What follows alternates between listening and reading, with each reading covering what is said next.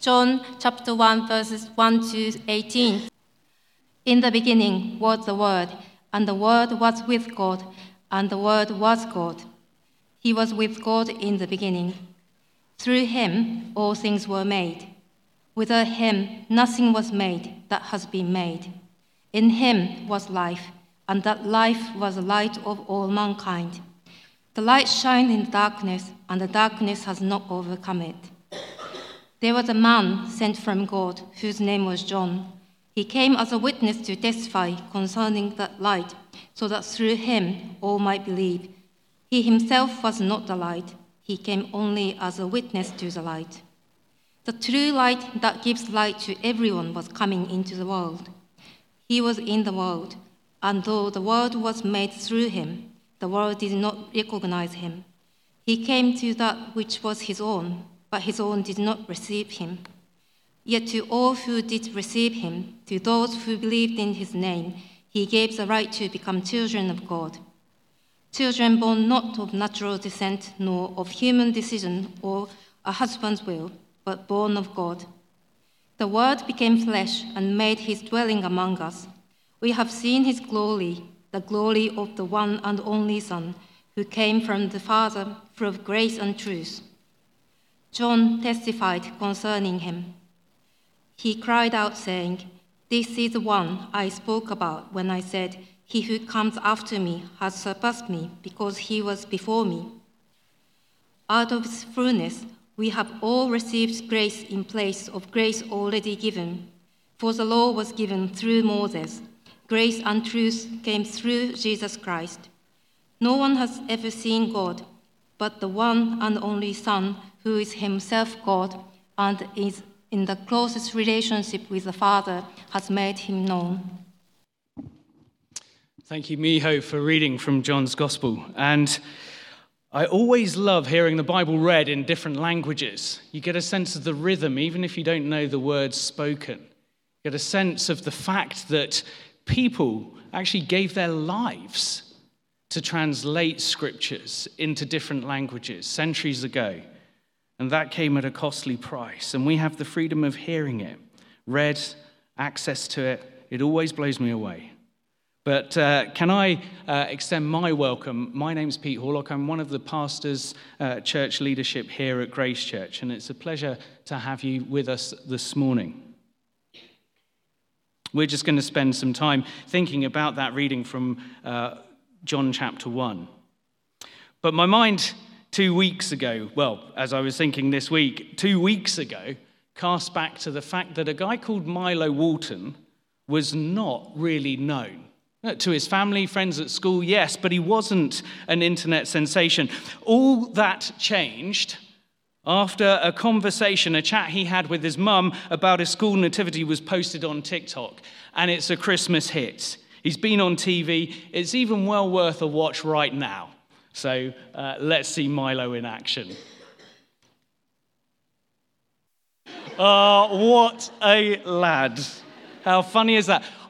I hope someone sort of just lowers him down gently, though, because as door holder number three, he's probably the one who opens and says, Yes, we've got room for you. But, you know, we'll see how he reacts to that. But you can see Milo's excitement. Look at that. The Twix doesn't even get a look in the excitement of being part of this Christmas story. He's delighted even with the smallest part. And now, John, one of the closest friends of Jesus, the writer of that second Bible reading that we had this morning, I reckon John can relate in some way. He'd put it differently, but he'd relate to Milo's excitement, that get in there wow factor of being part of this big Christmas story. You see, in his first 18 verses, John expresses the life changing, history shaking, cosmic scale truth that God is real and can be known.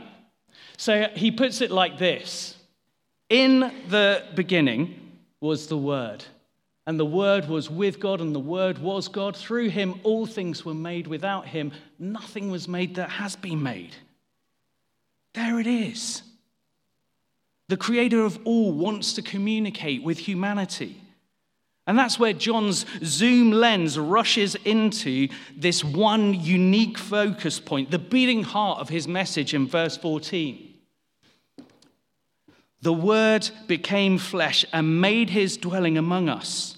He, we, that's John and numerous others who met Jesus, have seen his glory, the glory of the one and only Son who came from the Father full of grace and truth. You see, God has a message for us, and that comes in a person. So let's look at the grace and truth this person brings. So there's the truth about God. John decides not to mention the manger. There's no angels, there's no Mary and Joseph, no shepherds, no star, no wise men, not even door holder number three. But John shows us both the miracle truth and the stumbling block of Christianity. You see, the miracle is this God puts himself in his Son center stage in world history. The mighty God, infinitely powerful, totally pure, completely loving, squeezes all of that into a human body, becoming small and frail enough to share life with us. It's like loading up the car as a family to go away for Christmas visiting relatives. I can remember it as a young child. Neatly wrapped presents are stacked all around you. There's luggage piled up as if we're going away for a month, and even two dogs in the boot, crammed full, absolutely packed in. It's what God did with the fullness of divinity in a person, coming not in a blast of power but in humility, lowly and gentle. You see, Jesus is more than an influential teacher or wise guide. He's more than a good man or an example for us to follow. The truth Jesus brings is that when you meet him, you meet God. It's like Jesus is God's address on earth. And that's precisely the stumbling block for, for many people, indeed, some here today with searching questions. Thank you for making time to be part of this carol service. Being here today shows your open mindedness. How can, though, this human being, a child from Palestine, born in some unremarkable backwater of the Roman Empire, to simple peasant parents over 2,000 years ago, be God? How can that be? And why should we trust him? In a world where there are plenty of scammers looking to grab our money, scandals that shake our trust, hypocritical leaders that harden our cynicism, why is this legitimate? Well, given the broad consensus among contemporary scholars that the historic outline of Jesus' life is historically sound, well, at least we can dismiss, from a secular point of view, the idea that Jesus is a myth. You can just go to volume 10 of the Cambridge Ancient History volumes, page 844, and then read several pages on the historical Jesus, written by secular professors, world renowned professors. You see, no secular scholar of ancient history doubts Jesus existed. But then there's the impact he had on human history. We heard about it just then as a glimpse of Heng's own personal human history. But the comedian Lee Mack uh, from BBC's Would I Lie to You said in his Desert Island Discs interview, he said this I think it's quite odd that people like myself, who are in their 40s, are quite happy to dismiss the Bible, but I've never read it. I always think that if an alien came down and you were the only person they met and they said, What's life about? What's Earth about? Tell us everything. And you said, Well, there's a book here that purports to tell you everything. Some people believe it to be true, and some people don't believe it to be true. Wow, says the alien. What's that like? And you go, I don't know. I've never read it. It would be an odd thing, wouldn't it? So, at the very least, read it. I don't know whether Lee's taken his own advice, but he's got a point. And John, throughout his account in Jesus' life, of Jesus' life, he, he isn't embarrassed by the supernatural, the fully human, fully divine nature of Jesus. In fact, John doesn't cover up that there were many people at the time who were skeptical of Jesus' claims religious teachers, a, a, Jewish king, a Roman governor, plenty of ordinary people, including his own close friends and his younger brothers who later came to accept he is God.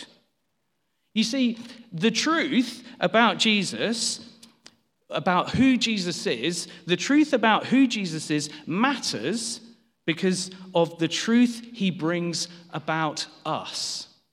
The truth about him matters because of the truth about us, humanity, his creatures. And John describes this truth in, uh, as light in verse 4. In him, Jesus, the Word, was life, and that life was the light of all mankind. The light shines in the darkness, and the darkness has not overcome it. You see, we know from our experience how a word can bring light. When you're confused about your homework, or how to sort something out on the computer, or you're trying to get the Christmas tree lights on the right setting and stop them from flashing crazily, when someone explains it clearly to you, it makes sense. It's what we call a light bulb moment. You understand and see the situation in a different way, in a way you hadn't before. And Jesus' truth shows us what life is really like. And he comes to challenge and expose the darkness. And whilst there is plenty of good and joy in this world, we cannot help but see and feel the shadow of heavy darkness in life. Back in 1971, John Lennon's song, Happy Christmas, which in it promised that war is over if you want it, was number four in the UK um, charts. This will be the, the 52nd, 53rd, if you include this Christmas, 53rd Christmas it's been played played in cafes, played in restaurants, played on the radio, with over 498 million listens on Spotify. And yet, tragically, for many, the wars haven't stopped. The conflicts taking place in Eastern Europe, in Palestine, across parts of West Africa, a testimony to this. The symptoms of darkness, which Jesus calls sin, are very real. You see, sin morphs love into selfish lust. It takes the God inspired safety of home and makes it a place where the deepest human hurts and violence happens. Domestic violence rates increase over the Christmas period. It's why the River Manchester are doing such a phenomenal work. It's seen in our speak first, think later culture where we can hardly agree over what is right and wrong and we'll just slam people shut when they disagree, cancel them out. It corrupts the workplace, it robs governments of its good, it smashes economies, it even cripples the church. And ultimately, all this flows from having put up a wall between us and God. And Jesus experienced and faced that rejection, that wall firsthand. So in verse 10, we read, He was in the world, and though the world was made through him, the world did not recognize him. He came to that which was his own, but his own did not receive him. You see, the not recognizing, the not receiving that John talks about isn't the same thing as walking past, say, um, Kirsten Stewart, who is in Manchester this week in the Northern Quarter, um, on her way to the uh, Chanel fashion show, and, and, and not realizing who she is. It's more like Kirsten Stewart herself uh, introducing herself to you in person, explaining who she is, that she's in the neighborhood, that she's here visiting Manchester, and that she'd like you to join her and some friends for dinner. And then you reply, mm, You're lying. I'm not bothered. Just leave me alone. And in a discussion with a guy called Nicodemus, a religious leader, in John's, later in John's Gospel, in chapter 3, Jesus put it uncompromisingly this effect of that wall. This is the verdict, he said. Light has come into the world, but people loved darkness instead of light because their deeds were evil. Everyone who does evil hates the light and will not come in to the light to fear their deeds will be exposed. Ali, if you can flick the slide on, we've got that uh, text there, I think. To be exposed morally is uncomfortable. Imagine all your thoughts, your words, your deeds, things you avoided from the last month published on WikiLeaks. Just think about that. It would be hellish, wouldn't it? We, we wouldn't want our friends or family to see that, let alone God. We'd be looking for the first flight, wouldn't we, to Lapland to escape, get away as far as possible. Perhaps chat to Santa about why he should keep us off the naughty list. But in our sin, we instinctively push the truth of God away and replace it with something we want. So some run away from God blatantly, ignoring his standards, doing what we want when we want. I can make up my own code for life. I'm the ultimate. So that code is fine. That's ultimate. You see, that person's running away from God saying, just get lost. I'm in charge. Others run from God by being very good, very upright, moral, even religious people. We're putting our trust in a good life, the good life I live. All the kind, meaningful things I've done will make me okay with God. On the final day in the balance, those good things, they're going to outweigh it. I'll be fine. We run from God shouting, You owe me then. Either way, we're saying Jesus' diagnosis is wrong. We want all the good gifts he gives life, health, happiness, friendships, love, fun, fulfillment, and joy. But we don't want anything to do with the giver. And yet, it doesn't have to be like this. You see, the light of truth in Jesus' hands isn't used as a wrecking ball to demolish us, but more like the surgeon's scalpel to cut the tumor of sin out. And that's what this verse here, flashed up, shows. John 8 12. Jesus reassuring us that truth in his hands brings life. I am the light of the world. Whoever follows me will never walk in darkness but have the light of life. And that's why his second gift is so vital. Grace is so vital. If Jesus just delivered truth without the solution, we'd get justice. It would just crush us. But he's full of grace. It is his unmerited kindness, that love that cannot be earned and isn't deserved. And God, fueled by his unbreakable love, sent Jesus once for all to offer us eternal life with him. You see, the baby Jesus lying in a manger where God shows he gets his hands dirty in the world grew up to be the man who died on a Roman cross, getting his hands bloodied in suffering and death. He lived the perfect life of obedience to his Father God, the life we should have lived. And then in his death, he took the judgment of our sin. That wall was smashed down, the guilt, the shame was taken on himself. So that we wouldn't have to face the misery of our rejection of God, that wall everlasting, separating us from the blessing and love of the God we were created for. It's a hellish separation. He did it willingly to bring us forgiveness, to cover and clean away our sin. And his physical new life after death guarantees our rescue. So that all who believe and entrust their lives to him, Jesus gives, as we see there in John 12, this awesome gift, this awesome right to become children of God. Children born not of natural descent nor of human decision or a husband's will, but born of God. Jesus elaborates on this amazing gift in the conversation with Nicodemus. He puts it like this in John 3, and we've got that verse as well on the screen. For God so loved the world that he gave his one and only Son, that whoever believes in him shall not perish, but have eternal life. The challenge is what will you do with this free, unearned gift of the love that costs Jesus everything and offers, you to, offers it to you? What will you do with it?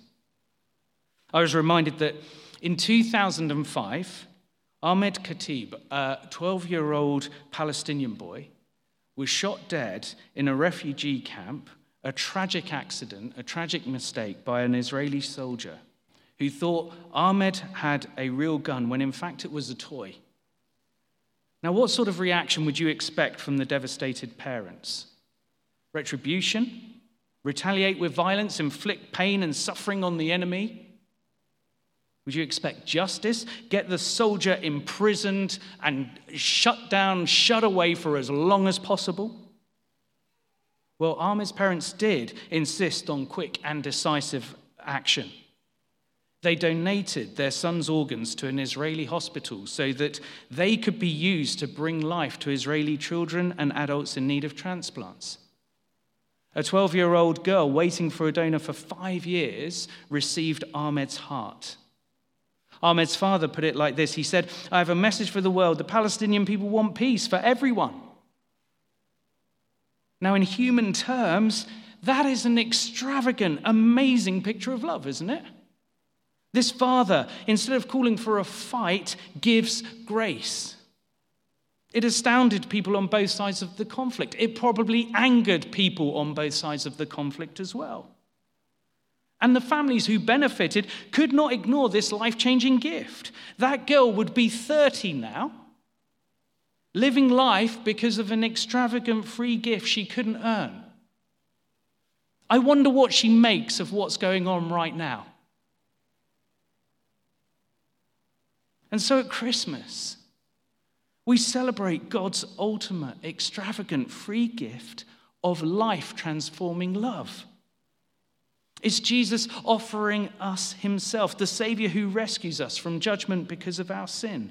He forgives us, He loves us, He brings us into His eternal family, a kingdom where there are no small people. In fact, King David, the greatest king of Israel, himself said he would rather be a doorkeeper in God's house, note that Milo, a doorkeeper, than live anywhere else. Being in the tents of the wicked with all the prosperity, no. I want to be in God's house, in his presence. And it's that love of Jesus that motivates us to live each day generously, truthfully, compassionately, following our Savior's lead as he guides us. As he guides us, as verse 18 finishes, holding us in the closest relationship with him as our God. The simple question is will you accept it? Now, perhaps you understandably need more time to find out more about Jesus. And here are some things you could do. One simple step would be to read John's gospel account of Jesus' life. We have um, some hard copies here uh, down in the welcome area and at the, uh, in the dining hall. Um, we also, you can find it free online at, uh, with some study resources at uncover.org.uk. We've got the address there. Uh, secondly, if you've come with someone who is a Christian, why not talk to them about their faith, about how it makes a difference in their life, why they believe this stuff? You could also take one of our Hope magazines, which um, have some great interviews in there. Again, just talking about how faith is an everyday, normal part of life.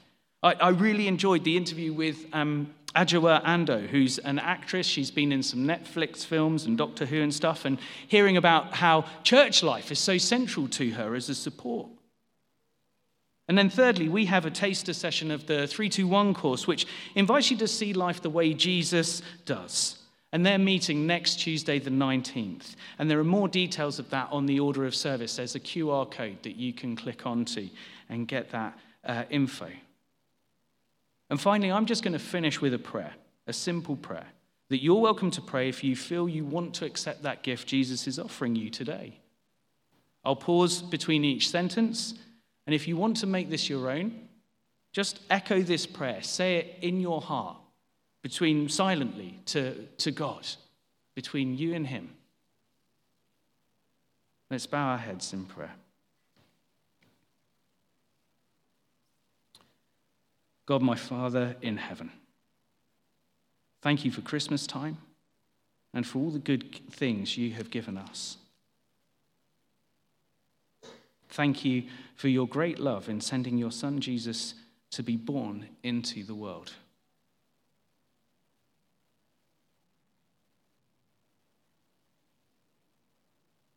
I'm sorry that I have turned away from you and pushed you from your rightful place in my life.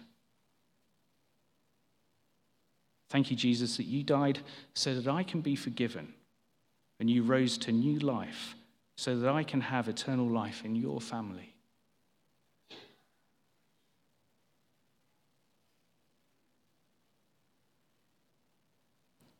Lord Jesus, I trust you with my life. Please forgive me and come into my heart as my Savior King, and friend. Help me to live for you from now on. Amen. And if you found that prayer helpful, you might want to mention that to the person you came uh, here with, or please chat with me afterwards. That would be a pleasure to do that. I'd love to help you in those first steps of growing in your new relationship with God. And I pray that each one of us here, wherever we are on that place of faith or not, with our questions and doubts, as well as our joys and hopes, that each one of us would have a very happy and peaceful Christmas. Amen.